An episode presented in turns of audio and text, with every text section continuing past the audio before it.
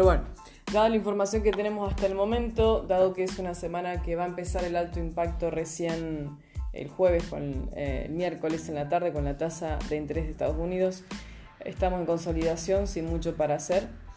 Eh, vamos a dejar algunas posiciones pendientes, ¿sí? que no sean riesgosas, pero bajo las siguientes indicaciones. Okay, so the market, like I said, is not giving us any opportunity.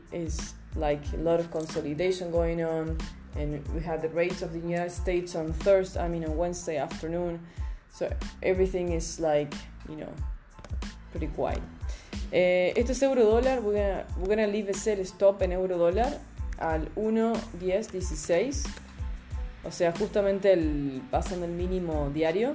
Con target 1.10 anotar los precios 1.1006 okay so this is a euro dollar. We're going to leave the um, sell stop of 110.16 down to target 110.06 that's yeah, euro dollar. Eh, si se activa la condición es que esté siempre abajo de 1.1020 así que esa es justamente la expiración. Importante ese dato. So if we get the activation over the sell transaction on the euro and then for whatever reason it is, it pulls back up to 110.20, that is the expiration of the trade, and we must cancel the trade. Yes. So the sell is fine, the target, whatever, but if it doesn't make it to target and start consolidating, whatever, and then we see the pulls back up, that's it. Vamos con Libra. En Libra ya tenemos el sell stop programado al 1.3050. Anotar el target, no lo voy a dejar take profit el target es 1.30.37 con posibilidad de 1.30.25. Okay, so this is pound dollar. We already have the sell stop at 130.50 down to target 1, 130.37, possibly target 2, 130.25. Si se activa la venta y por algún motivo empieza a recuperar el precio, nuestra expiración tiene que estar como mucho en 1.3057. 1.357 es la expiración de la venta en libra. Okay, so don't you forget the sell stop on the pound dollar 130.50.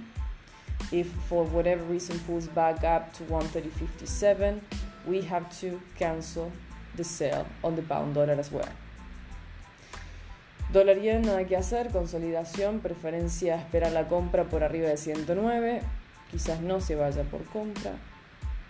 Nada pendiente en dólar yen. So nothing on dollar yen. We wait for the buyer above 109. Esto es dólar CAD. Tenemos en dólar CAD ya no dejé el buy stop. Vamos a dejar un buy stop acá. Lo vamos a dejar en 1.32 porque si lo pasa va a tomar mucha más fuerza. So this is the dollar dollar Canadian 132 the buy stop.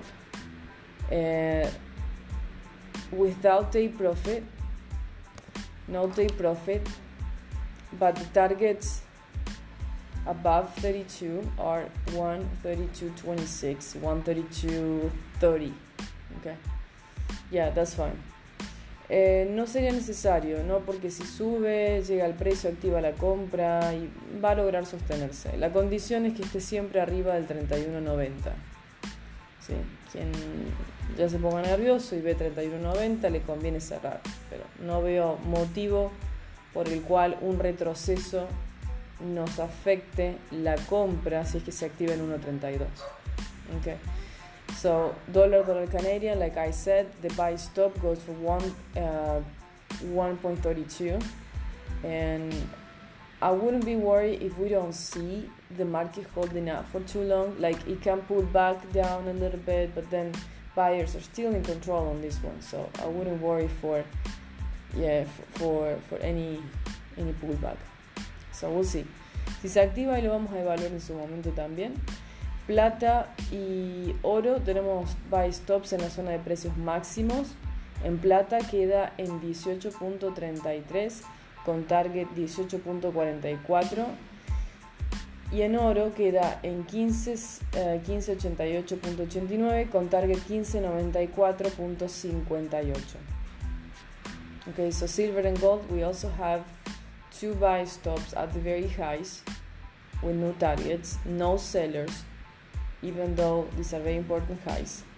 Nada de eh, sell stop en estos dos. Así es.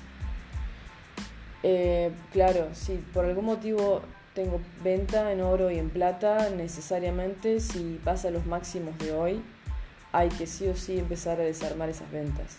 No debería quedar venta. Por arriba de 18 no se vende en plata y en oro por arriba de 1555 no se vende. Un retroceso significa compra. Okay?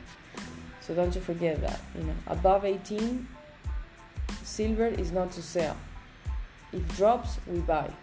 And above 1555 on gold is also buy strategy. Period. Yes. Um, Sí, lo voy a estar viendo. Si veo que se activan las ventas en euro y en libra, lo voy a estar observando. Y en plata y en oro creo que recién para un poquito más adentrado el mercado asiático puede que tengamos esas compras. Know?